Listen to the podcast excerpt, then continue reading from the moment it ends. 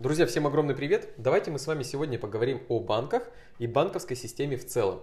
Ведь каждый из нас, здесь присутствующий, так или иначе связан с банковской системой. Мы все пользуемся банковскими услугами. Даже если у кого-то нет банковской карточки, возьмем пенсионеров, у них есть книжки. У нас с вами есть карточки, а кто-то и вообще карточками не пользуется. Допустим, я. А, я все оплачиваю с мобильного телефона. И вас таких здесь тоже очень много. То есть мы потихонечку уходим от фиатной системы денежного обращения. Мы уходим в электронные платежи. И часто я здесь это упоминаю и говорю про такие технологии, как Ripple, блокчейн. Но сегодня не об этом. Мы сегодня поговорим о банках в целом, потому что мы с вами как пользователи должны в этом разбираться. Мы должны, а, как инвесторы тем более, знать какие-то услуги, которые нам необходимы как инвесторам. Вот потихонечку мы все разберем. И я вас попрошу, и мы проверим с вами, новую такую систему в телеграм-каналах. Это комментарии. Оставить свой комментарий. Ссылочку я прикреплю ниже под этим аудиоподкастом. И обязательно оставьте комментарий, поделитесь мнением, скажите, что вы думаете о том, что я здесь проговорил, и какими банками вы пользуетесь, плюсы, минусы, и, может быть, поделитесь какими-то интересными историями э, из банковской системы, которые на своем опыте вы уже получили. Я буду вам благодарен. И тогда пойдем и будем разбираться с банковской системой. Вообще, если взять, я буду говорить про Россию, нашу страну, Российскую Федерацию, то у нас сейчас на данный момент, если кто-то не знает, 378 коммерческих банков. Вот сейчас, прямо на данный момент. И тенденция идет на снижение. Их было намного больше. Вот если взять 2018 а, год, то в 2018 году на 77 банков стало меньше. В 2019 году на 38 банков стало меньше. И вот сейчас у нас такая интересная цифра. И из них есть государственные банки, так называемые, да, то есть те банки, у которых есть господдержка, госзащита. И получается, какие-то банки, кто-то, может, даже не знает. Это Сбербанк, это ВТБ, Газпромбанк, Россельхоз, Открытие, Почта-банк и другие. На самом деле их около 40, а даже 50, ну чуть больше 40 банков, которые являются государственными. Так вот, мы с вами используем банки. И мы знаем с вами обязательно, кто-то может и не знает, что есть страхование вкладов. И оно у нас действительно работает в стране. И оно покрывает сумму в миллион четыреста в рублях. То есть, если вы держите в рублях в своем банке, допустим, миллион двести, то вам вернут, если вдруг банк закроется. Если вы держите 10 миллионов, то миллион четыреста вам вернут, остальные деньги вы точно потеряете. Даю вам гарантию. Вот оно слово гарантия. Да? Поэтому аккуратней. Почему я всегда говорю, не держите деньги в том месте, где страховая защита не покрывает вашу сумму. То есть риски всегда должны быть покрыты, мы должны быть защищены с вами. И что еще интересного по банкам мы с вами сегодня разберем. Где лучше покупать валюту? Давайте поговорим о долларах, потому что я часто говорю, что мы должны накапливать в долларах, мы должны сохранять доллары, мы должны обмениваться этой валютой, хранить ее и так далее, и покупать. Так вот, где лучше покупать доллары? В каких банках? Если мы придем с вами в Сбербанк, даже возьмем, например, мобильное приложение и захотим купить доллары, как правило, это рубль, полтора рубля даже может быть накинуто на каждый доллар. То есть это нам просто будет невыгодно. И если вдруг мы будем покупать еще, тем более, когда биржи закрыты, то там, ну, очень сильно накручивают они. То есть покупать, как я уже говорил, желательно где-то с 11 утра до 2 часов дня. Вот примерно в таком промежутке покупайте доллары в будний день, когда нет никаких праздников, выходных, когда биржи фондовые открыты. То есть рынок Форекс работает, да? Я не говорю сейчас про рынок Форекс, который вот эти вот, где мошенники все, да, обитают. Я про настоящий рынок Форекс говорю. Вот тогда покупайте доллары. И где лучше покупать? Я покупаю постоянно в банке Тиньков. Почему? Потому что там накидывают 20-30 копеек. Всего лишь 20-30 копеек на каждый доллар накидывается. Если брать Сбербанк, 80 копеек, рубль, полтора и может быть даже и больше. Поэтому, если мы говорим о покупке долларов, это либо ваши знакомые, которые занимаются валютным обменом, да, вы можете у них, они могут по биржевому вам курсу сделать, чуть-чуть там накинуть 10, 20, 30 копеек тоже. И такой вариант возможен. Если вы это делаете через банки, то ну, у Тинькова я вижу наилучший курс. Не видел ни у кого лучше курса. Если, покажите, а, если есть, покажите мне, пожалуйста. Напишите в комментариях, где лучший курс, чем в Тинькове. Дальше, второй момент. Как лучше покупать доллары? Если это сумма от 1000 долларов и выше, если это крупные суммы, то через брокерский счет. Я использую также в Тинькове брокерский счет. То есть это Тинькофф инвестиции. Для чего они и нужны? Используйте только для покупки долларов. Не надо их использовать, чтобы покупать акции и потом в минус уйти. Об этом мы тоже поговорим. В услугах банков. А, получается, что обязательно через брокерский счет покупать. Это очень просто. Вы открываете Тинькофф инвестиции, скачиваете приложение и одним кликом вы можете купить прямо с дебетовой карты, вам даже деньги не надо перекидывать на брокерский счет. Вы просто на брокерском счете можете купить доллары через дебетовую карту, через обычный ваш долларовый счет. Это очень делается просто и получается намного выгоднее, чем даже вы будете делать с мобильного приложения. Поэтому, если покупать доллары, я считаю, что так. Другой момент – это ограничения. Потому что есть ограничения на снятие валюты. Если вдруг вы продали квартиру за 5 миллионов и эти 5 миллионов положили в Тинькофф, купили доллары, то у вас, например, энная сумма долларов. Вы можете снимать, внимание, 10 тысяч долларов в месяц из банкомата Тинькофф. 5 тысяч это у них э, в Тинькофф банке и 5 тысяч это банки э, партнеры у Тинькофф.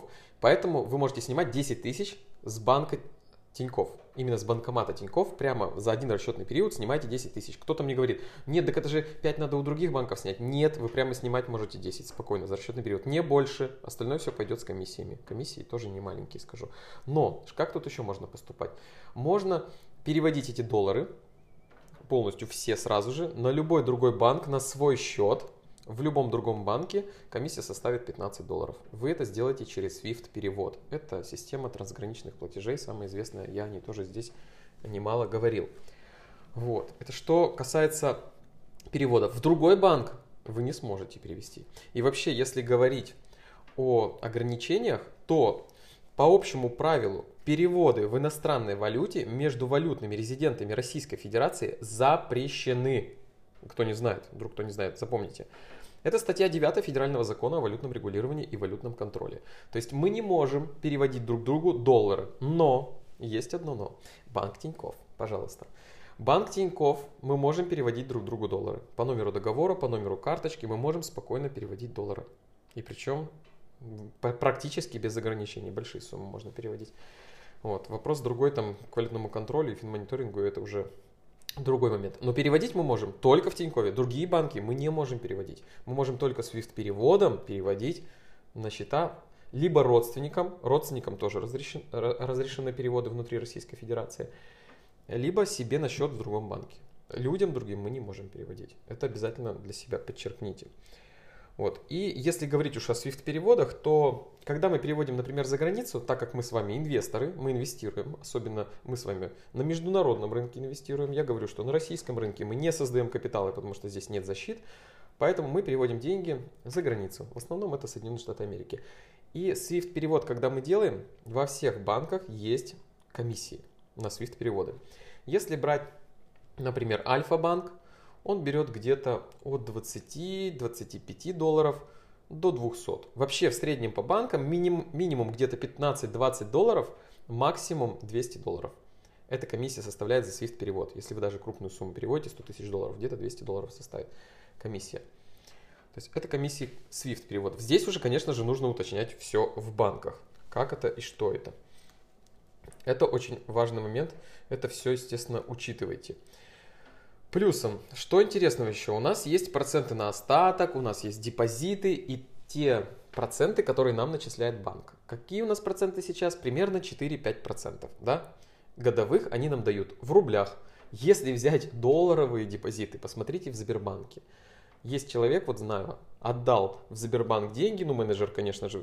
Менеджеры в банках вообще, это самые главные мошенники, я не знаю, как их по-другому называть. Они, конечно, работают э, на работе по найму, они работают за зарплату, но они работают не в пользу клиента ни в коем случае, они работают в пользу банка, потому что они сидят на работе по найму. Они против вас, сразу вам говорю. И поэтому, когда они вам предлагают какие-то услуги, 12 раз подумайте, как минимум. Потом принимайте решение. Так вот, женщина принесла 10 тысяч долларов, они сказали, положите на депозит, вам будут начисляться проценты. И как вы думаете, сколько процентов ей начисляется? Они положили на депозит, 3 года она не может оттуда снимать, 0,1% годовых в долларе. 0,1%. Поэтому страшно, конечно, что они делают. А, другой момент. В рублях они нам дают 4-5%. Ну, не смешно ли, господа? То есть у нас что получается? У нас инфляция только 12%. От 12% годовых настоящая инфляция, которую скрывают в год. Вот такая инфляция в нашей стране. Если говорить о другой статистике, очень много статистики есть, я могу долго говорить. А, это как дорожает наша жизнь с вами. У нас технологический век, который длится уже более 70 лет, и дорожаем мы на 12% годовых в долларах. То есть, когда мы с вами говорим о капиталах, мы должны их приумножать на более чем 12% в год. В долларах, в валюте, замечу, в мировой валюте, самой крепкой. Кто бы что ни говорил. О долларах мы сегодня с вами разговаривать не будем. Мы разговариваем о банках. О долларах мы с вами разговаривали. И что еще интересно, когда банк вам начисляет эти 4-5% годовых в рублях, банк что делает с вашими деньгами? То есть вы им отдали деньги, он эти деньги взял, вам пообещал гарантированный процент, вот они где слово гарантии, да, банк вам обещает, гарантирует вот такую доходность. И то потом ее может еще и поменять, это тоже происходит, поэтому слово гарантии, конечно, интересное слово. А сам эти деньги, вы же не знаете, куда они дальше идут, а сам он деньги инвестирует. Инвестирует куда? Точно туда же, куда я говорю, нужно и нам инвестировать. Управляющие компании, хедж-фонды. Только за рубежом в развитых странах. Деньги идут туда. Они делают свои 20, иногда и 30, иногда и 40, даже, даже доходит до такого процентов годовых. Они могут и в минус, конечно, сработать, смотря что используют, какие инструменты. Они делают свою доходность 20-30% годовых в долларах, а вам отдают 4-5 в рублях. Вот такая вот интересная вещь происходит. И давайте еще поговорим о инвестиционных инструментах в банке. Просто сразу же предисловие такое. Ни в коем случае, вот вам такая фраза, ни в коем случае не используйте инвестиционные инструменты от банков. Они также настроены против вас. И они созданы для того, чтобы, опять же, с вас просто забрать денег и поиметь с вас денег. В банках все так устроено, к сожалению. Поэтому инвестиционные инструменты, которые вам обещают доходность выше, чем вот эти процентные ставки по вкладам, по депозитам 4-5%, а вам там обещают 8, 10, 15, 20% годовых в рублях. Я вам скажу, по 2020 году у вас инфляция в рублях больше 20%. Будет, уже есть и будет. Больше 20% инфляция. Поэтому все, что они вам обещают, это все всегда настроено против вас. Не используйте их. Структурированные ноты. Не используйте что-то у них еще, что они предлагают? Какие-то депозиты с увеличенными процентами, какие-то э, портфели с недвижимостью, где-то деньги в недвижимости прокручивают. У них очень много инструментов в банках, но все они дают вам такую доходность. Еще и многие, конечно же, даже тут же уже идут инвестиционные инструменты, они вам не гарантируют уже ничего. То есть тут еще можно, например, 5 миллионов положить, они вам будут начислять 15-20% годовых в рублях, а потом эти 5 миллионов, и на 3 года вы их заморозили, например. И через 3 года вы заберете не 5 миллионов, например, а миллион или 2 миллиона, потому что они скажут, ой, извините, это инвестиции, деньги пропали. Мы ушли в убыток. Все. Это инвестиции, мы вас не страхуем. Никто вас не страхует, никто вас не защищает, вы должны это понимать. Поэтому подумайте очень много раз, прежде чем выбрать инвестиционные инструменты от банка. А то и вообще ни в коем случае никогда не выбирайте инвестиционные инструменты от банка. Мы с вами должны быть грамотными инвесторами. Это очень главный момент. Важно. И плюсом что еще? Что у нас еще есть? Самое известное. Это брокерские счета. Тинькофф Инвестиции шумит на весь мир. Да? Все открывают брокерские счета, все идут на рынок, все такие умные, грамотные, слушаем блогеров, а, проходим все различные курсы от инфо-цыган и очень-очень много всего другого. Книжники читаем полезные и читаем и слушаем.